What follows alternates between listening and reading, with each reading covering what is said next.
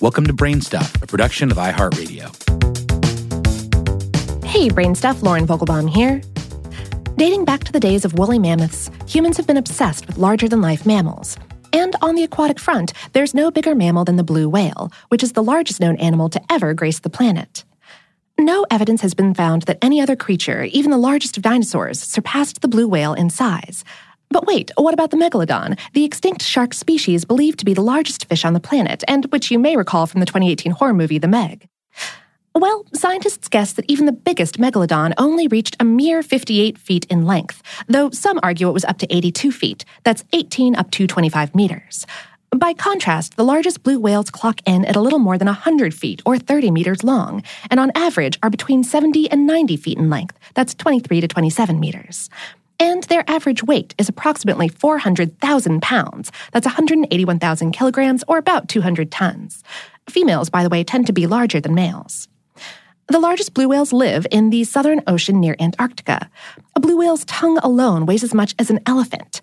About 100 people could fit in a blue whale's mouth.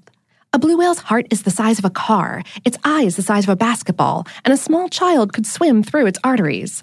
The spray from a blue whale's blowhole is almost as tall as a three story building that's about 30 feet or 9 meters high. These aptly named whales are blue gray in color with lighter gray patches that resemble splotches of paint, though they also go by sulfur bottom whale due to their yellowish underbelly. The blue whale is part of the baleen whale family, a group of toothless whales. It has, instead of teeth, plates of thick, coarse bristles in its mouth that it uses to catch food. These are called black baleen or whalebone, and a single whale might have up to 800 plates of the stuff in its great mouth. Despite their massive size, blue whales rely on very tiny two inch crustaceans known as krill as their staple meal. But boy, do blue whales eat a lot of krill. We spoke with Adam Ratner, a marine scientist with the Marine Mammal Center. He said, given their size, blue whales rely on vast quantities of food. Using plates of baleen to filter small zooplankton from the water, they can consume up to 6 tons, or 20,000 pounds, that's over 5,000 kilograms of krill every day. In one gulp, the blue whale can take in 125% of its body weight of water and krill. That's half a million calories. Despite all the hubbub over their hefty size, not much is known about blue whales' behaviors and social structures. Ratner said, We do tend to see blue whales traveling alone or in small groups. In terms of behavior in the wild, they don't tend to be very belligerent to each other or other animals, but rather focused on feeding or migrating. But again, behavior during breeding season could be very different and is still in need of more research. But marine biologists are studying one way that blue whales communicate with each other sound. Ratner said, Blue whales produce one of the loudest sounds in the animal kingdom, a low rumble that can be heard hundreds of miles and even reported to be thousands of miles away in the ocean. Researchers are still unsure of the meaning of the vocalizations, though, with best guesses being around finding mates or signaling opportunities for mating or feeding. Along with studying whale behavior, scientists use whale vocalizations to estimate whale population sizes. When these whale calls are repeated in a sequence, they become known as songs. They often repeat sequences vocalized by other blue whales and add riffs of their own, sort of like whale memes or pop music.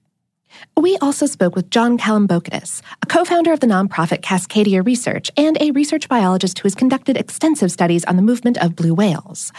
He explained, We've recently discovered these very loud calls are produced only by males, indicating it plays some role in mating or in competition with other males. He notes that blue whales will also form male female pairs during mating season, with the female leading the pair.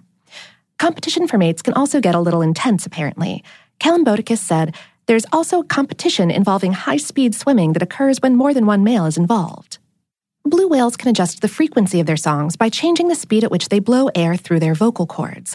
Some researchers think they can do this intentionally, as they've observed a gradual reduction in the frequency of blue whale calls over the years, perhaps in reaction to noisy conditions caused by objects like passing ships. A female blue whale might give birth to a single baby calf every two to three years. Each pregnancy lasts around 11 months. These blue whale babies typically are a whopping 25 feet long, around 8 meters, and weigh 7,000 pounds, or over 3,000 kilograms, which is heavier than a mid sized SUV.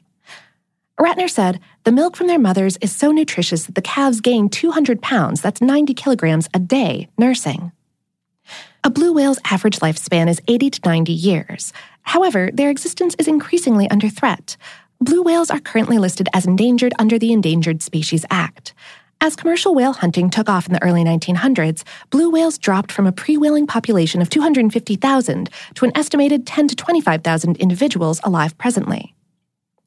Most of the decrease has been observed in the southern hemisphere, where blue whales were previously the most numerous. We also spoke with Jeff Jacobson, a marine biologist with the Noyo Center for Marine Science.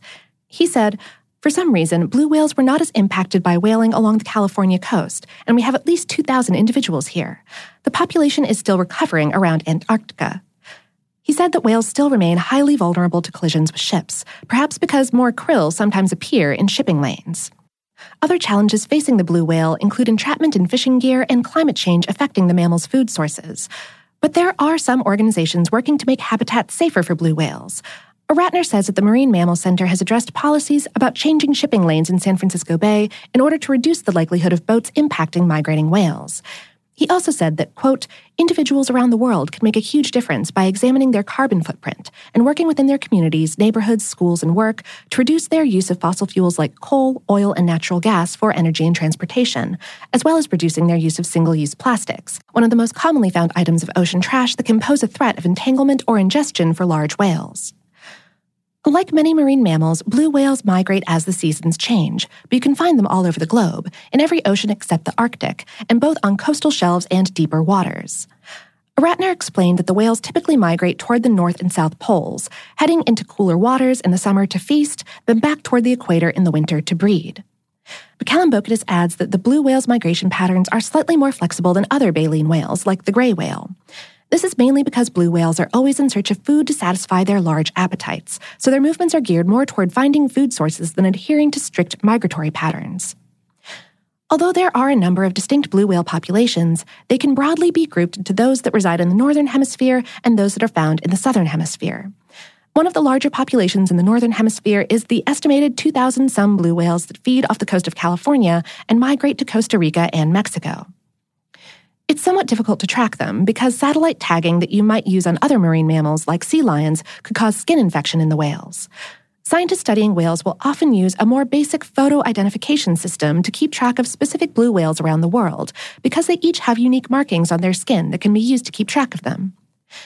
And for some good news, according to the International Union for Conservation of Nature Red List of Threatened Species, blue whale numbers have likely gone up in recent decades, so things seem to be looking up for the blue giant.